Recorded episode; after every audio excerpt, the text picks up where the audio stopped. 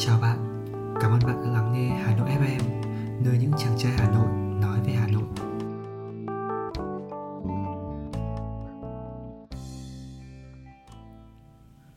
Xuân Hà Nội, bản hòa ca muôn thời Bắc Việt. Mở đầu, bàn chuyện bỏ Tết cũng là thú vui.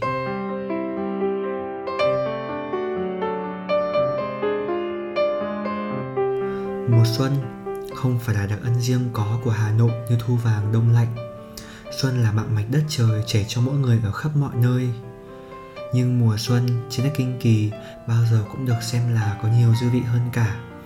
Bởi biết bao nhiêu phong tục tập quán tốt đẹp của bộ tộc Lạc Việt còn duy trì đến tận ngày nay. Bởi đặc trưng khí hậu thời tiết, con người hay chỉ bởi trong mắt người yêu Hà Nội bao giờ cũng có sự thiên vị. Xuân ơi, ta đã đợi xuân về từ nhiều đêm trước những lúc mong gió đông bắc bớt gào rú đi cho người ta yêu đỡ cực, hay từ khi ta bỗng thèm nhớ cơn mưa phùn rơi lát nhát trên vai. Bữa ấy mưa xuân phơi phới bay, hoa xoan lớp lớp rụng vơi đầy. Phố mù sương mà không lạnh lẽo như mùa đông vừa qua, nó tạo ra cảm giác của một vị ngọt ngọt, là lạ vương đầy cho không gian xuân sớm.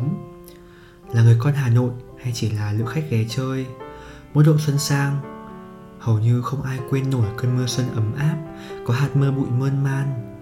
Không ít người bất giác ngẩng đầu, nhẹ nín thở và ngửa hai lòng bàn tay ra để cho mưa xuân thấm đẫm khi đi dạo quanh hồ gươm hay đường thanh niên. Có một người xa hà nội khi nhớ về xuân đất này đã viết những dòng như mộng mị. Dường như hà nội đẹp lên nhờ những hạt mưa phùn, mưa xuân lây phây bụi phấn, bàng bạc màu tơ, đổ xuống mái tóc người mà không ướt. Bảo cho bàn tay tìm nhau mách cho mái đầu nhích lại trong tình yêu nhung nhớ. Đúng là mưa chẳng làm ướt tóc ai, nhưng đã làm ướt biết bao nhiêu trái tim bộ hành. Đôi khi mải mê đường đời dài rộng mà lỡ quên đi phần người văn hóa. Nay gặp mưa xuân như cành khô trổ lộc, bao nhiêu cảm xúc trộn rộn cả lên.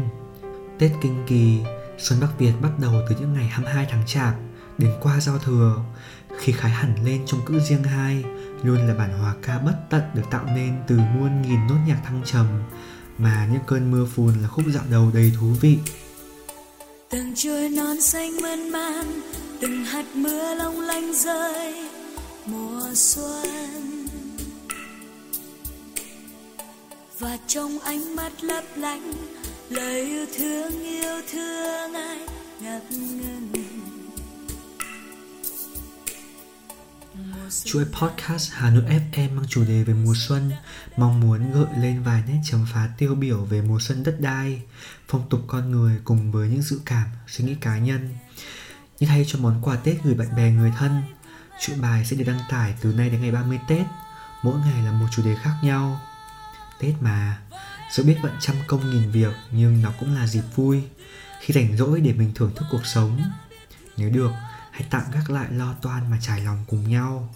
Lắng nghe khúc nhạc mùa xuân đang về muôn nơi. Và mùa xuân đã trao cho em ánh mắt anh. Xa ngây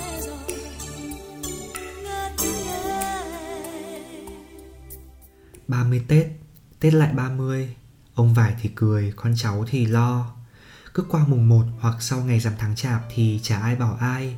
Trong lòng cứ xôn xao cảm giác, Tết nhất đang về. Người làm công, mong tin lương thưởng.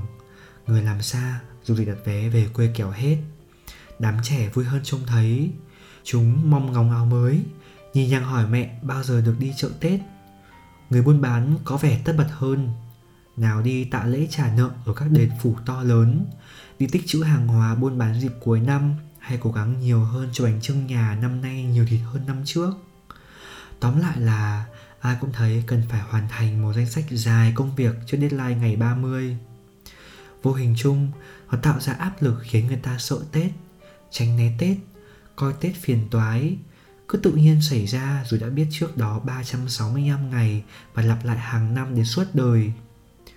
Phải chăng vì thế mà vài năm gần đây, có người ngô nghi đã đề xuất bỏ Tết ta? Gộp chung với Tết Tây, ngụy biện nào phải phát triển, hòa nhập và tiết kiệm. Ngày xưa Tết nhất đã xuông xuồng, Tết nhất năm nay lại quá tuồng, tiếng pháo nghe nhiều thiên hạ đốt cờ vàng dấu đỏ đế vương xuông. 95 năm trước cụ tản đà viết trên an nam tạp chí như thế nhưng đừng tưởng cụ chán tết. Chẳng qua là chán cái nghèo buồn tủi điêu đằng hết từ năm này qua năm khác đó thôi. Ngay ngược lại, người ta lắm lúc ngán tết vì phải ăn chơi quá sức đến mức dư thừa. Thế mà vẫn muốn bỏ tết đi để giàu có hơn. Giả dụ, bỏ tết đi rồi thì phải giàu đến mức nào tết ta mới được tổ chức lại theo đúng lịch chăng? Có bao giờ con người dám từ bỏ lòng tham, thỏa mãn của cải vật chất đâu cơ chứ? Trong khi tết nhất lại là thời điểm làm ăn nhộn nhịp của người làm dịch vụ. Nhiều gia đình làm cả năm chỉ trông vào dịp này để tăng cao thu nhập người trồng đào, trồng quất không thể ép cây cối tự nhiên ra hoa kết quả sớm hơn vào tết dương lịch được. Tương tự như vậy là các loài hoa thuộc dược, violet, thủy tiên sẽ phải gieo trồng từ lúc nắng gắt.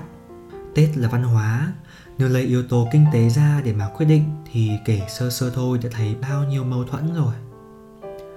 Đứng ở góc độ văn hóa, vài người lý luận, tết nguyên đán là tết tàu, nên bài trừ triệt để những gì thuộc tàu, lại dẫn chứng người nhật người hàn đã ăn tết tây từ lâu rồi mà vẫn đậm đà bản sắc đó thôi nếu vậy khác nào xa vào chủ nghĩa xét lại văn hóa cả nghìn năm nay của dân tộc vì nền tảng đồng văn tuyệt nhiên không thuộc sở hữu của một quốc gia, vùng lãnh thổ nào. Nó thuộc về tiến trình văn hóa, phát triển lịch sử của nhân loại tiểu vùng Á Đông. Tết theo lịch trăng là minh chứng thể hiện tính kế thừa văn hóa của một khu vực địa lý, giống như Tết Tây ở các nước châu Âu và thể hiện phong tục của từng quốc gia.